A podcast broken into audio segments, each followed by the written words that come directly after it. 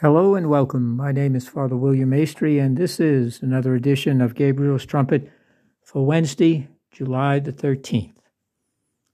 Our reading this morning comes to us by way of the book of Exodus, chapter 3, verses 1 through 6 and 9 through 12. Exodus chapter 3, verses 1 through 6, 9 through 12. In this particular passage, we encounter one of the uh, more, if not one of the most, dramatic scenes, not only in the Old Testament, but also in the whole of Scripture. And it involves Moses.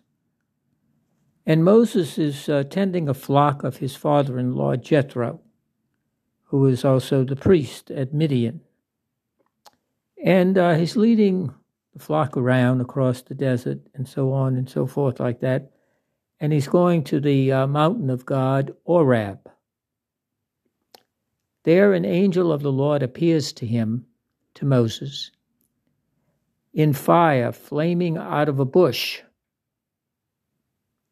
And as he looks at this, he's surprised because the bush is not being consumed by the fire.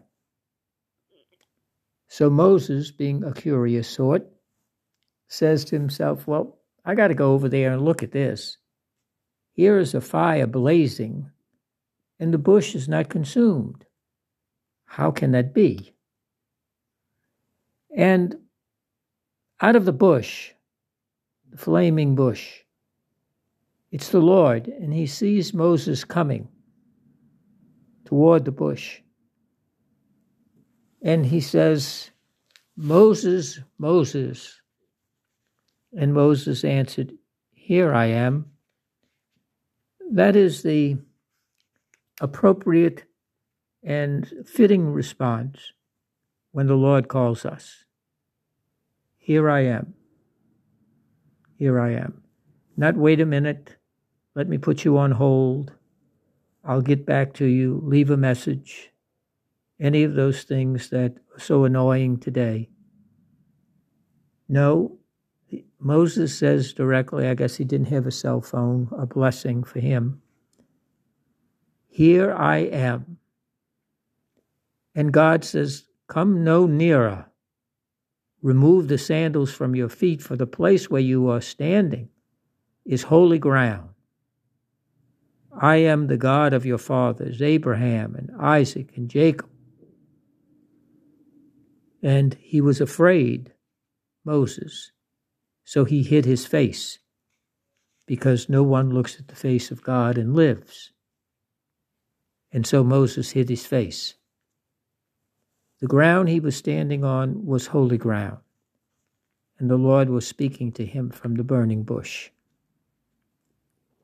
Each of us every day stands on holy ground, and the Lord speaks to us. Not in that dramatic fashion of a burning bush that's not consumed, not a voice that comes out and says our name. None of that. God comes in everyday, ordinary things, and He speaks to our heart, not shouting, not dramatically, but He comes usually in the face, the need, the request, the hurt, sometimes even the cross and the insults, the rejection. He comes to us and others. And He calls us to be His presence, His, here I am. Because that's what we're called to be. We're called to be God's presence on the holy ground that we touch every day, which the Lord has given us and this day that the Lord has given us. As the psalmist says, This is the day the Lord has made. Let us rejoice in it and be glad. It's God's gift. It's open. How will we fill it? What story will we write? What chapter will we add to the gift of the day that the Lord has given us? Will it be one saying, Here I am, Lord, Speak, your servant is listening. Or will it be one, I'll get back to you? Well, I don't think I have time for that now. Ah, let somebody else do it. I don't feel like it. Each day is a day of marking down our response to the holy ground that we touch every day, our daily lives, and the gift that the Lord has given us. And the Lord proceeds then and says to Moses the reason why God is speaking to him. He says, I have heard the cry of the Israelites and noticed how the Egyptians are oppressing them. Come now, I'm sending you to Pharaoh to lead my people, the Israelites, out of Egypt. Now here's Moses. His name means to be drawn out of water. He was found by an Egyptian woman. He's a Hebrew living among Egyptians. He kills a Hebrew, he kills an Egyptian in a fight, and he has to flee because it's going to become known. And now he's with his uh, father-in-law Jethro, and he's a tender of sheep. He's tending the flock.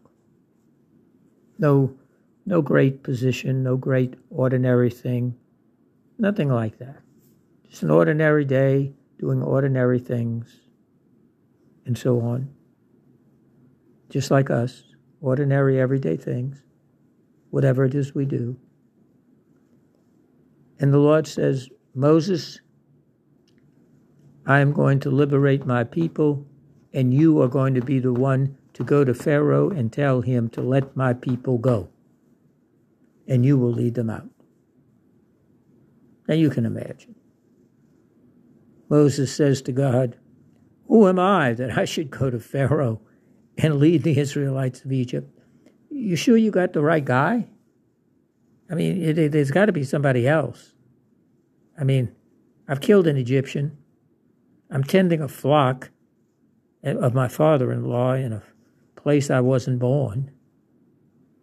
Uh, you, I, I don't think I'm up to the task. And God says, I will be with you and this shall be your proof that it is I who have sent you. When you bring my people out of Egypt, you will worship God on this very mountain, Mount Horeb. This is where you will worship God. Now, each and every one of us, God calls to do what may seem to be impossible task we are the wrong person, the wrong time, the wrong place. We don't have the qualifications, the skills, the virtue, the holiness. God doesn't look at all of that. In fact, if we had all those things, we probably would think it's because we're so good and virtuous and intelligent and accomplished. Then we'd start bragging and boasting. God takes the lowly and raises them. God takes the flawed and cleans them. God takes the sinful and the guilty and washes them in the blood of the cross. For every sinner has a future, just like every saint has a past. And so this day, God may be calling you to do something that you think is impossible. God's got the wrong person, he's made a mistake, and you're ready to back out.